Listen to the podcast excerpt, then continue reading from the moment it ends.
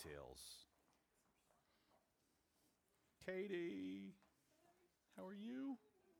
Good, I'm great. Where was I?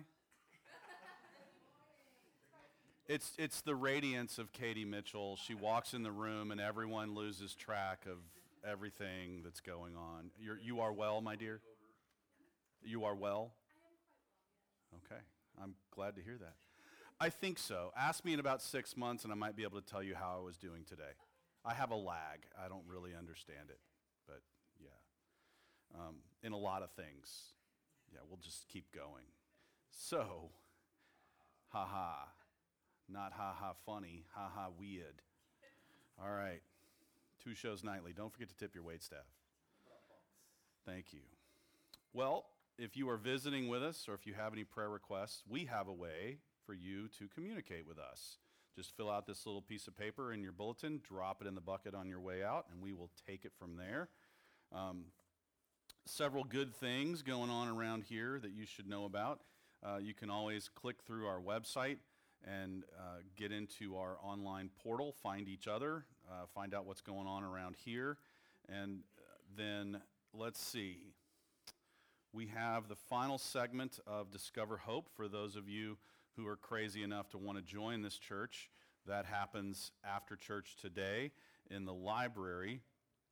Um, those of you who are in officer training, we will meet in classroom two.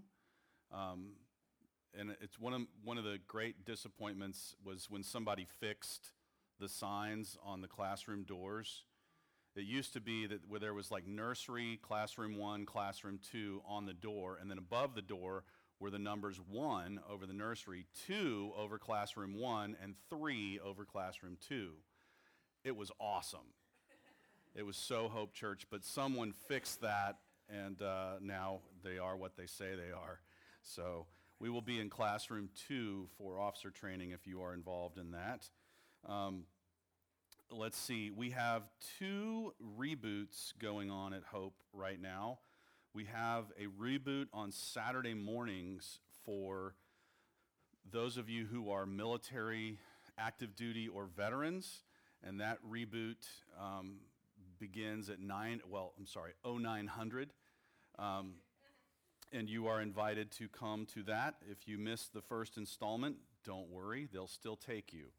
Um, then our second reboot is for anyone, and that is on Tuesday nights beginning at 6. We will feed you dinner. Um, and then that course is just directed at uh, any life trauma, which, if you've been alive for very long, you've got some, I'm pretty sure.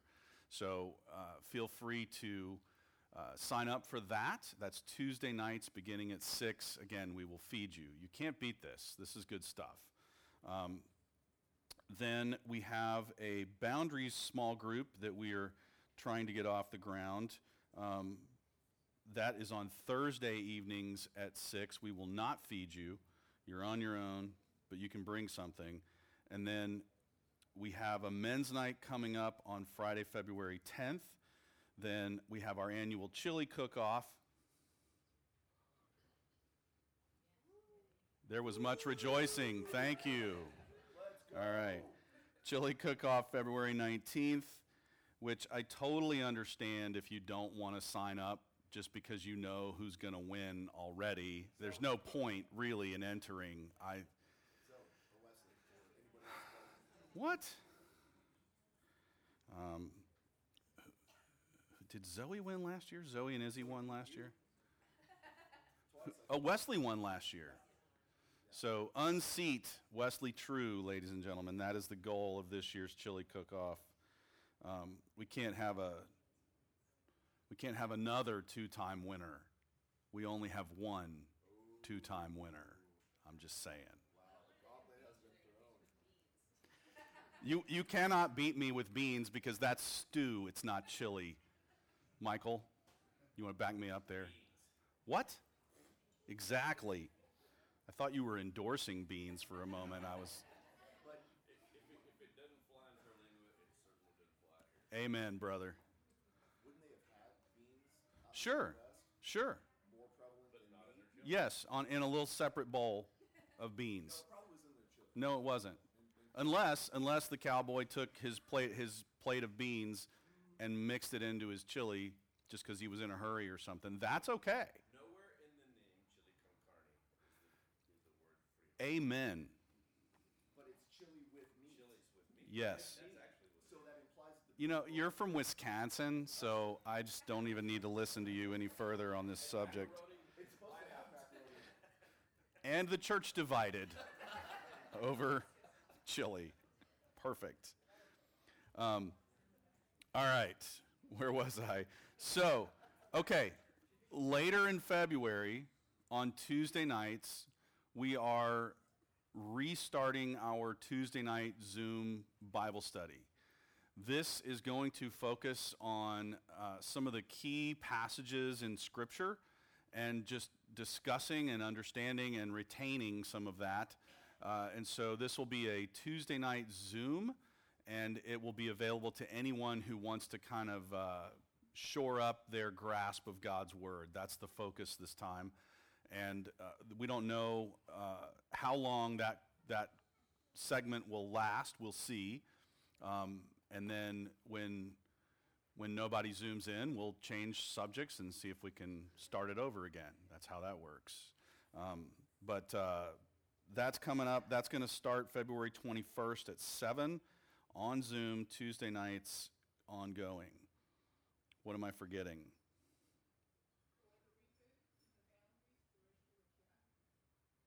I got reboot. I think I covered reboot. What was the other one?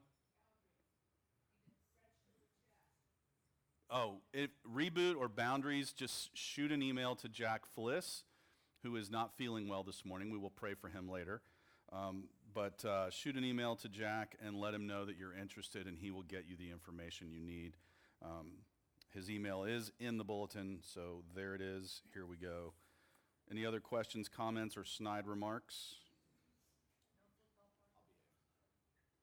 Um, I mean, if there's interest in a Super Bowl party and someone wants to coordinate that, but the biggest variable is we don't have a cable subscription, so we'll have to figure out how to get the game on somewhere. But at this point, there's nothing in the works. But if you want to coordinate it, you let me know. All right. um, all right. Why don't we have all of the important people come forward at this time? If you are in fifth grade or younger, we invite you up for our children's chat today before you go to Hope for Kids. Good morning, everybody. How are y'all doing? Got to get where I can see everyone. Good morning. Everybody doing all right? Good day? I like that. So, yes, ma'am. I did 100 somersaults yesterday at the evening, and then this morning I did 150. You did 100 somersaults yesterday and 150 this morning. Were you dizzy when you were done? Yes. Okay. All right. Next time, next time put your head on a baseball bat, put the bat on the ground and run around it 5 times before you do your somersaults. It'll make them way more interesting. Well, I have a question for you. You ready? What is this? It's a Bible. And where does it come from? Jesus, that's a good answer. Yes, there's all kinds of Bibles, all different sizes and shapes, but they all say the same thing, right? They're all. And, and I have. You have a Bible, you have the Rhyme Bible. Yeah. That's pretty cool. Here, let me see your Rhyme Bible. Can I see that for a second? All right. Thanks. Let's see what we got here. Okay. Oh, I'm too old to open it.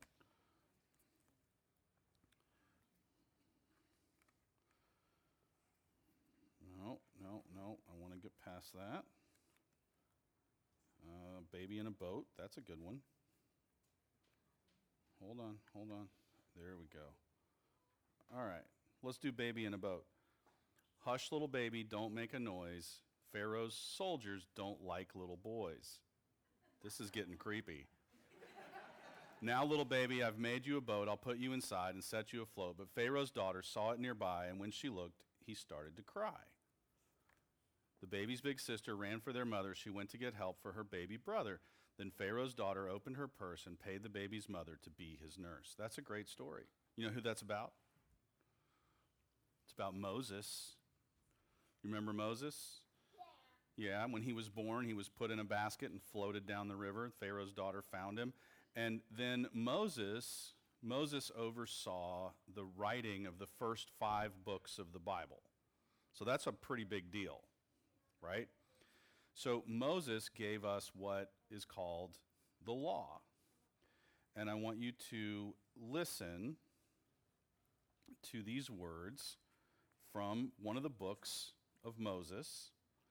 And it says this I am the Lord, and I will bring you out from under the burdens of the Egyptians, and I will deliver you from slavery to them, and I will redeem you with an outstretched arm with great acts of judgment. So God is the God who redeems. He tells us in His Word that He wants us back.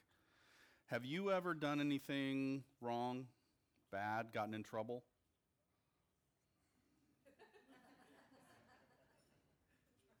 Caden? Anyone? You don't know if you've ever done anything wrong and gotten in trouble? Thank you, Esther. Me too. all right, we have siblings telling each other to raise their hands. There's all kinds of hands going up now. Okay, yes, we all do things that are wrong. We all make mistakes. We all, we all do things that we shouldn't, but we learn from them, and God wants us back every time we go and do something wrong. He wants, he wants us to know that He loves us, that He will forgive us, and that He wants to restore His relationship with us because we are His kids.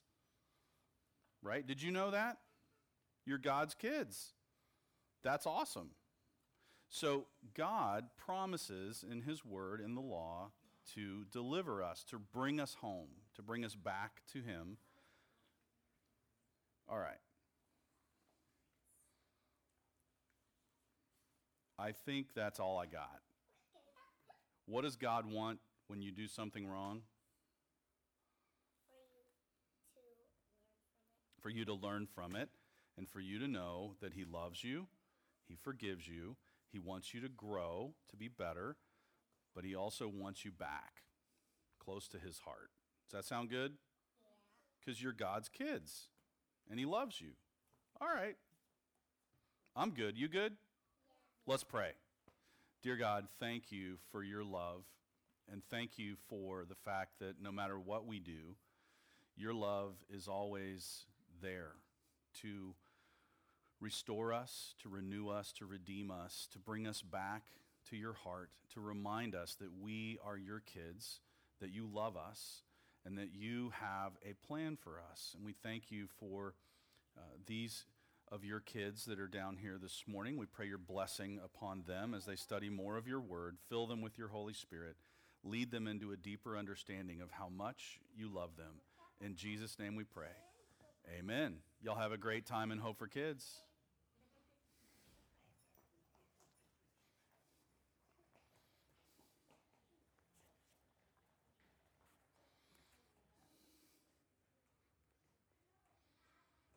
Remember when you were that age? Does it hurt a little that you're no longer one of the important people? You, I saw you. I saw you, like, surge. Will you join me in prayer as we prepare our hearts for God's word this morning? Lord, we come before you as your children, and as we open your word, we pray that you would open our hearts. Fill us with your Holy Spirit and lead us into a deeper understanding of your love for us through your Son, Jesus Christ. As we lay the burdens of our hearts at the foot of your cross, uh, we ask that you would lift our heads to the hope, light, and love that are ours through the work of your Son. That we might know that you are the God who loves, who redeems, who restores, who renews, who always gives second chances and Lord, that as we reflect on your word this morning, that you would be at work in our hearts. And Lord, we give you those relationships in our lives that are strained, and we pray for peace and reconciliation where it is needed. We lift before you those whom we know and love who are sick or facing uncertain diagnoses or recovering from medical procedures, and we just pray your healing mercies over your people. We lift especially to you this morning Jack Fliss. We just pray you would pour out your healing upon him as he is sick. Uh, we pray for others who are post op and pre op, and we just pray your healing mercies upon their bodies. And Lord, we uh, lift up this country before you. We lift up our leaders at every level of government, elected and appointed. We pray that you would give them wisdom and discernment in the decisions that are before them. And Father, we lift up our men and women in uniform who serve to protect and defend our freedoms. We pray that you would watch over them, keep them close to your heart. And Lord, for those who are separated from their families because of their service at this time, we just pray that you would minister a sense of your presence and peace to everyone involved. We lift up those who are in harm's way. We pray that you would bring them home safely.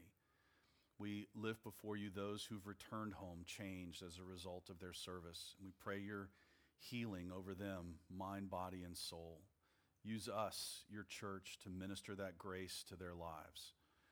And Lord, we lift up all the churches that we are connected to through our denomination and through our missions connections.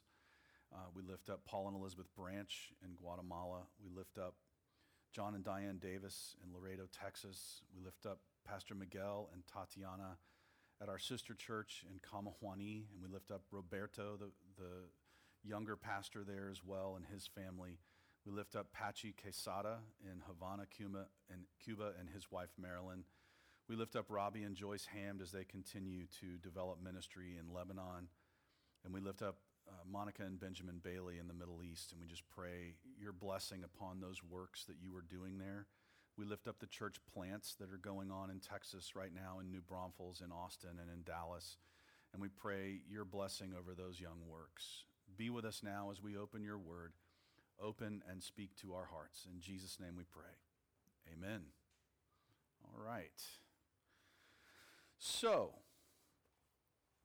we are um, in a series of messages titled Crystallized.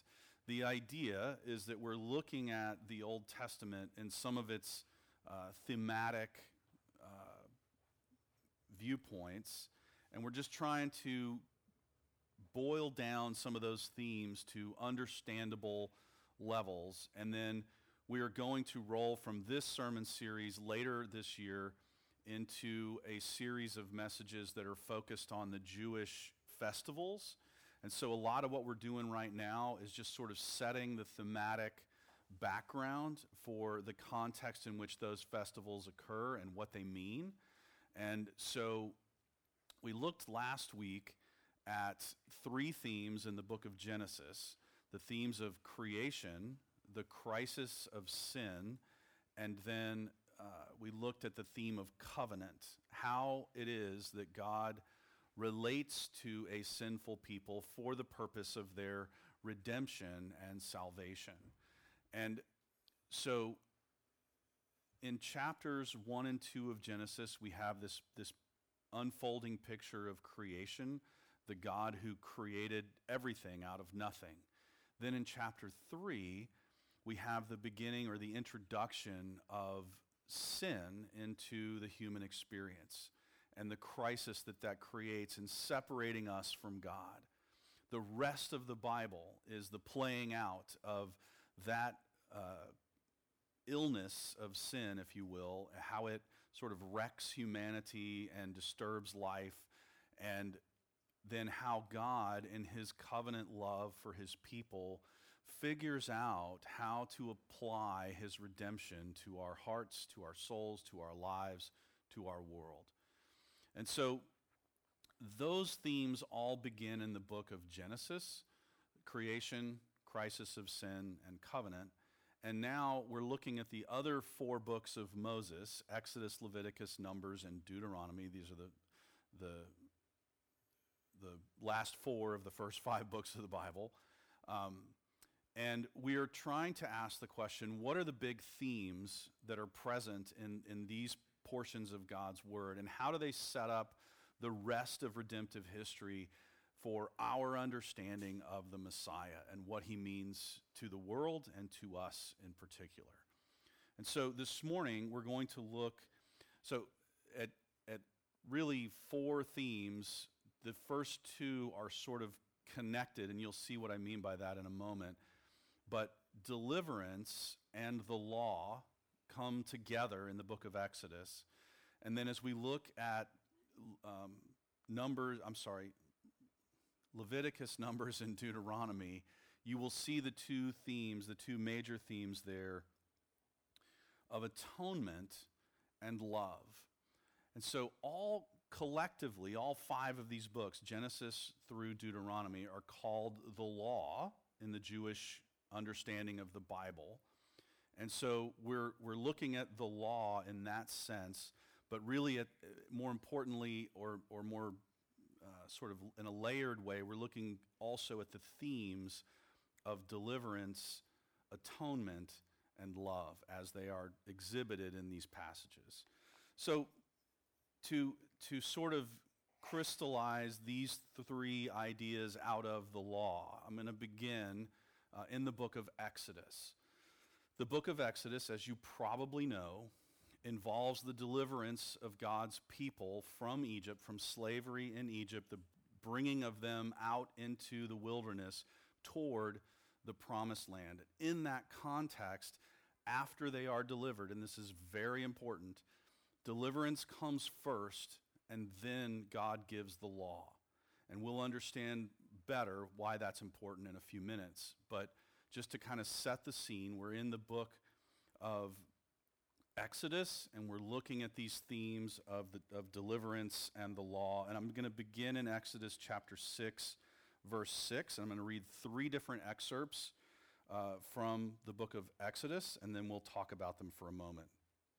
Beginning in Exodus 6, verse 6 Say therefore to the people of Israel, I am the Lord, and I will bring you out from under the burdens of the Egyptians, and I will deliver you from slavery to them, and I will redeem you with an outstretched arm and with great acts of judgment. Then Exodus 13, 9 and it shall be to you as a sign on your hand and as a memorial between your eyes, that the law of the Lord may be in your mouth. For with a strong hand the Lord has brought you out of Egypt. Two things I want you to see there the connection between deliverance and the law. So God's people are delivered from bondage and freed and then they are given the law. That's really, really important. The law is not your pathway to freedom. It is not. The Messiah is your pathway to freedom. Deliverance from bondage to sin is ultimately borne out by Christ on the cross for you. That comes first. Then comes the law. And we'll look at that a little, a little bit more fully in a moment. So I want to read an excerpt from the first two verses of Exodus chapter 20. This is the chapter where, after God has brought his people out of Egypt into the wilderness and they are safe from their oppressors, they are free, he then sits down with Moses and gives him the Ten Commandments. This is the first iteration of the law. And here, are the first, here's the introduction to the giving of the Ten Commandments. And God spoke all these words, saying, I am the Lord your God, who brought you out of the land of Egypt, out of the house of slavery. And then God lays out the Ten Commandments. So, the first thing I want you to notice in, in as you read any of these books of the first five books of the Bible is the way in which God says who he is and what he is going to do, and how those are always connected. He always connects who he is to what he is going to do. And as he, as he gives his word to his people, he always fulfills it. This is the God we serve. He, he fulfills his word, he keeps his promises.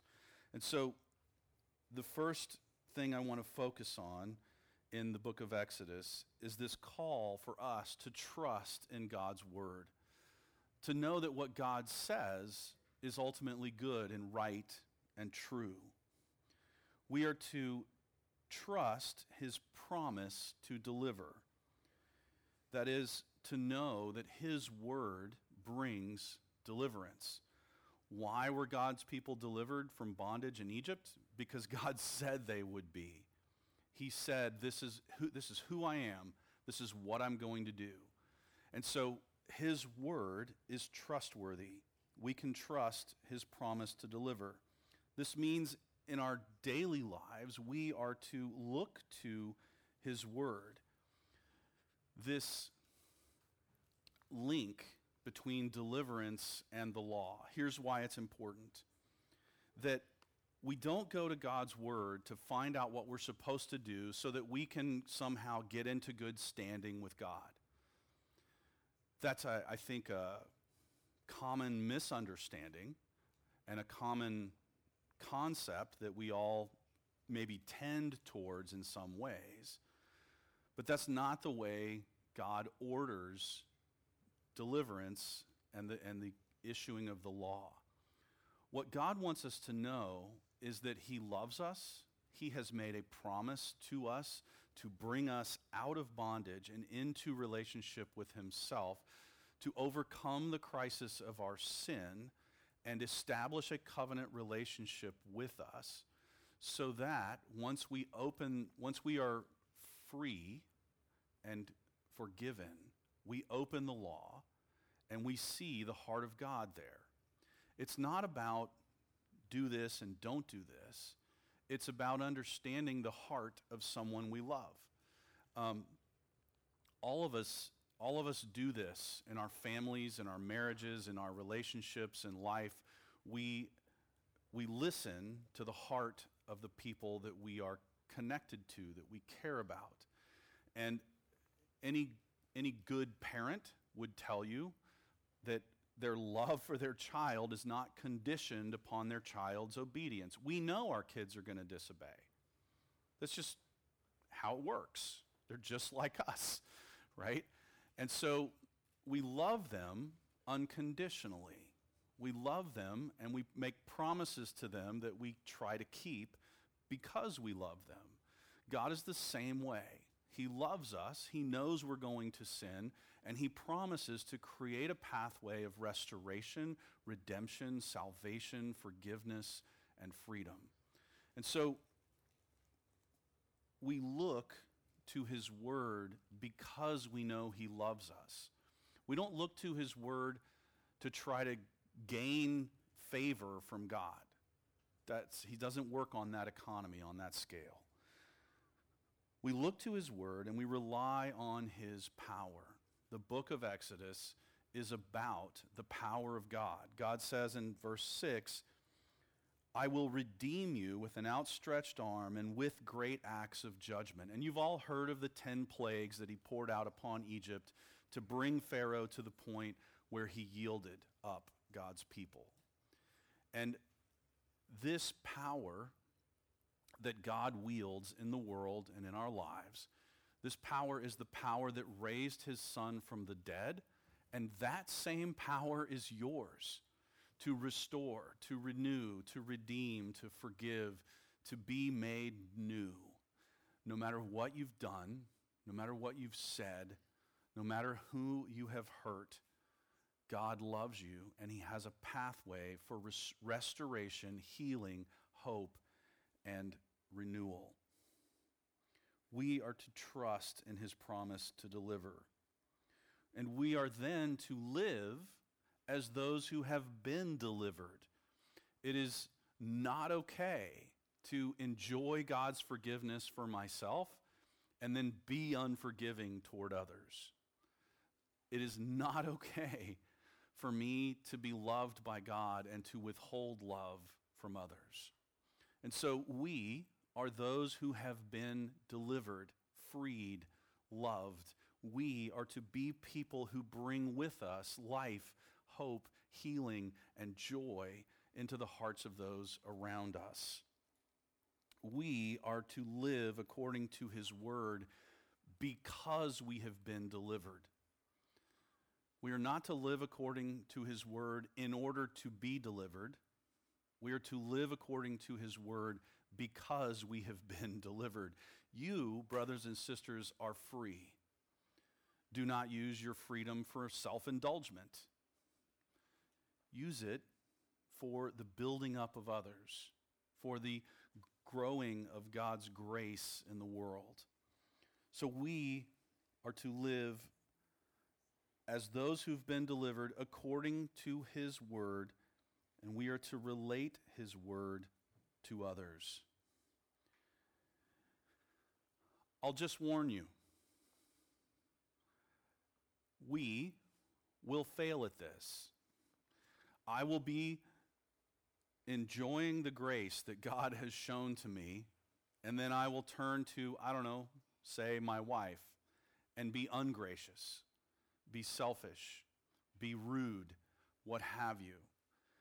Here's the beauty that through the covenant that God has established with us, I have a pathway for asking her forgiveness, for being forgiven by God, for knowing that I'm loved, from finding strength from His presence in my life, to be able to manifest. And I know, I know you won't believe me, but every once in a while, I, I can be humble, just, just on a rare day, because, because God has forgiven me, redeemed me, delivered me from myself, I can relate to others well. All right. So, Exodus is the beginning of the setting forth of God's law, but only in the context of, of setting it forth before people who are already delivered from bondage, who are, who are already free. Then, I'm going to help, I'm going to walk us into the book of Leviticus for a moment, and we're going to look at some of the themes that we find there. Uh, and I'm going to steal a verse from Hebrews because it's awesome. Um, but uh, here we go Leviticus chapter 8, verses 14 and 15. Then he brought the bull of the sin offering, and Aaron and his sons laid their hands on the head of the bull of the sin offering. And he killed it, and Moses took the blood and with his finger put it on the horns of the altar around it, and purified the altar, and poured out the blood at the base of the altar, and consecrated it to make atonement for it. I forgot to warn you, uh, you've got Genesis, Exodus, then you get Levit- to Leviticus, and things get bloody. All right? And this blood is a, is a hugely important symbol in this portion of the Bible. Every time you see it, it means something. It stands for something, and it points to someone, the Messiah. And so here you have a scene where Moses is consecrating the altar of God. The altar was a grill. I'm not making this up, I'm not being silly. It was a grill, a big box with a grill on top of it, and they would sacrifice an animal and they would lay it on top of the grill, and the coals would, would cook it, and the aroma would go up. And the idea was that we are doing something that is pleasing unto the Lord, that this aroma of our sacrifice goes up to God. And so, in this, so again, the blood represents something. We're going to talk about that in a moment. Here's another uh, passage from Leviticus that gets into the specifics of what the blood represents. From Leviticus 17 11.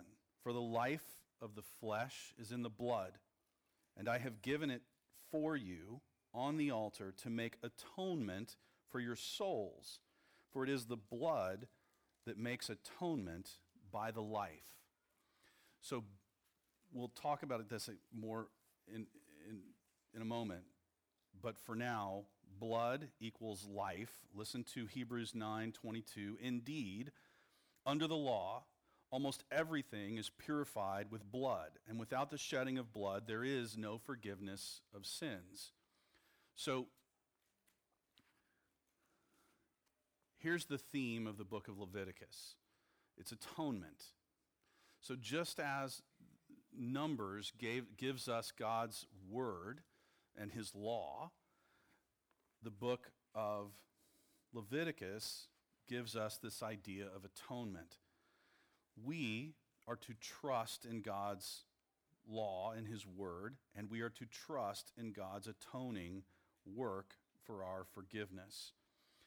Uh, the Hebrew word for atonement just means to cover over. So, uh, quick, quick, quick linguistics lesson. Hebrew, one of the great things about this language is it, it pre exists these people like Plato, Aristotle, Socrates, Parmenides, and a few others, these Greek philosophers who gave us abstract concepts like beauty and, um, I don't know, words that, that don't exist in this world. Um, Hebrew predates all of this. So every word in Hebrew that's abs- that approaches an abstract concept uses a concrete term to help people understand the abstract concept. For example, the Hebrew word for hope is actually the same word for a cord that you would bind something with. You are binding yourself to something in the future. You're hoping that it is realized, but you have a concrete, touchable uh, idea that you can attach to this abstract idea of hope. Same with atonement. It literally means to pull a cov- cover over, to cover something. And so the idea is that we are covered by the blood of another. Our, it, it also, in this idea of atonement involves ideas like washing and cleansing. We'll, we'll, we'll flesh it out. Okay. Did you notice in Leviticus 8 that Aaron and his sons, the priests of the Lord, laid their hands on the head of this animal before it was sacrificed? What are they doing? What they are doing, they're not, they're not transferring their sin onto the animal, they're transferring their identity onto the animal. It's a transference of representation. That innocent animal now represents them before God. So when it is slain on the altar, it is representing the death that they deserved. It's representative. That's what it is. So we, in this idea, in approaching this idea of atonement, of covering over, we are to transfer our identity onto a blameless one. This is, this is the first step in the idea of atonement. That we are literally transferring the who of who we are onto another, a blameless other. That blameless other will then suffer and die on our behalf, representing us. So, we, as we transfer our identity onto the blameless one, we are to know that our blameless representative dies for us. And thereby we are restored into right relationship with God. Of course, and the Bible even bears this out, the blood of animals does not truly, actually atone for the sin of human beings. It represents something. And it's a very concrete way for God to instill in the culture of his people this idea that sin brings death. We'll talk about this. As we transfer our identity onto a blameless one, so we are also to claim the blood of that innocent one for our forgiveness. Sin, and we discussed this last week, sin yields pollution, violence, and death. These are what come in the aftermath of sin. You can see this in the story of Adam and Eve and their two sons, Cain and Abel. Um, you can see it just by looking out the window in, in the world. Sin brings pollution, violence, and death. Innocent blood represents washing or cleansing, peace, and life. So, what God is doing in this institution of the sacraments, or the sacrifices, excuse me, um, is He is instilling this idea of representational atonement that we have to look to, the, to a blameless other to find forgiveness and the restoration of our relationship with God. Atonement is that which washes away the pollution of sin, which reverses the violence of sin by carrying out that violence upon the innocent one on our behalf. It brings us to a place of peace with God. Life is in the blood. And when the blood is spilled on our behalf, we go from death to life. We live because of the death of another. This is the Christian message that our Messiah was the Lamb of God, the one who was slain for the forgiveness of our sins. This is the truth that he is the blameless one upon whom our identity is transferred on the cross. His blood covers over our sin. It washes us clean. It restores us to peace with God, and it gives us life eternal because he's God who became fully human. And so we trust in his word, we trust in his atoning work. And now I want to read some excerpt, one excerpt from Numbers and two from the book of Deuteronomy and we'll talk about our call to trust in God's steadfast love. Numbers 14, just the first part of verse 18. The Lord is slow to anger and abounding in steadfast love, forgiving iniquity and transgression. You're free to read the rest of it. I just didn't have much space and wanted to kind of focus on the, the first half of that verse. Deuteronomy 7, verse 9. Know therefore that the Lord your God is God, the faithful God who keeps covenant and steadfast love with those who love him and keep his commandments to a thousand generations.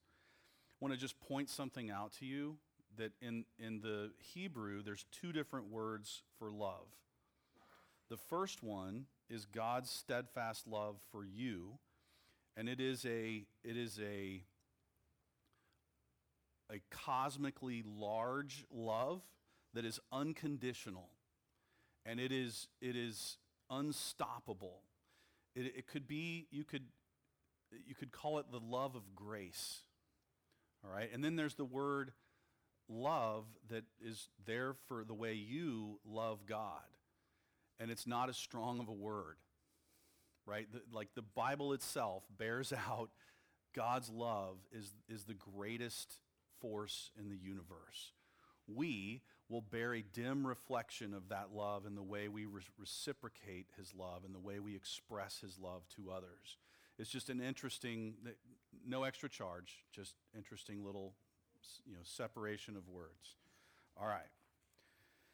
Then one verse from towards the end of the book of Deuteronomy, and we talked a little bit last week about circumcision as the sign of the covenant, and here, here it is. This is what God's really getting, getting at in, in, this, in all of this. And the Lord your God will circumcise your heart and the heart of your offspring, so that you will love the Lord your God with all your heart and with all your soul, that you may live. This idea that God will cut away our sin, He will wash it away, He will cleanse us, He will cause our true heart to be exposed to Him. And there we will exist in a state of love and life forever. So we are to trust in God's word, we are to trust in His atoning work, and we are to trust in God's steadfast love. That is, as His children, we are to soak in his unconditional love. This word that is so big that it's, it's hard to put into English.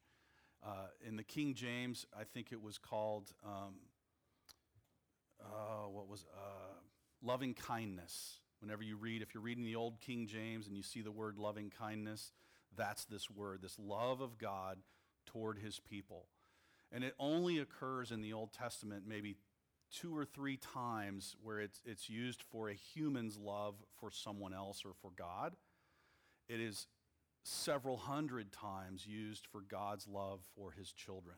It's a big, strong word. And that's the love with which God loves you. Soak it in. Seriously. You are loved. You are cosmically loved unconditionally. You are grace loved by God. This is a big deal. He is forgiving and he is faithful. These are two of his attributes that are just repeated and repeated and repeated throughout the first five books of the Bible. Soak it in and then reciprocate. Reciprocate his unconditional love. Be forgiving and be faithful. Because you are forgiven, you are redeemed, you are, your sins have been atoned for, washed away. You have been made to be at peace with God, and you have been given life eternal by the blood of an innocent one. I want you to just hear the words of Jesus as we conclude this. Um, listen to these words and think about them as they relate to not just the first five books of the Bible, but to you. To everything that you bring to God. That is, if you are like me, most of that is ugly. Most of that is unclean. Most of that is the result of sin. And listen to what Jesus says. Do not think that I have come to abolish the law or the prophets. I have not come to abolish them, but to fulfill them. In other words, all of those sacrifices, all of that blood that represented life, has been fulfilled by Christ on the cross. He, the blameless one, gave himself for you so that you can be freed, redeemed, renewed, loved, transformed, forgiven, and you may have life by his blood that lasts for eternity. Will you pray with me? God, our loving Father, we thank you for the gift of your word.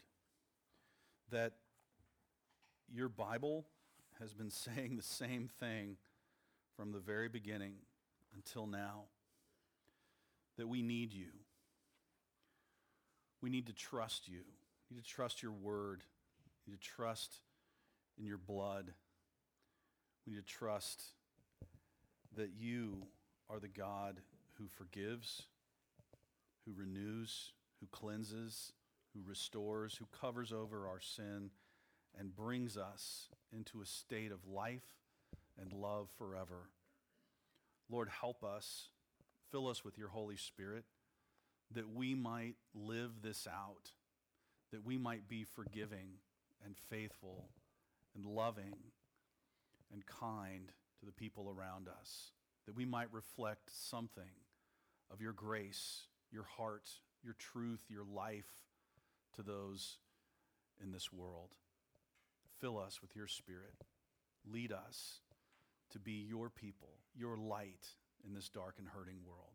These things we pray in your Son's holy and precious name. Amen.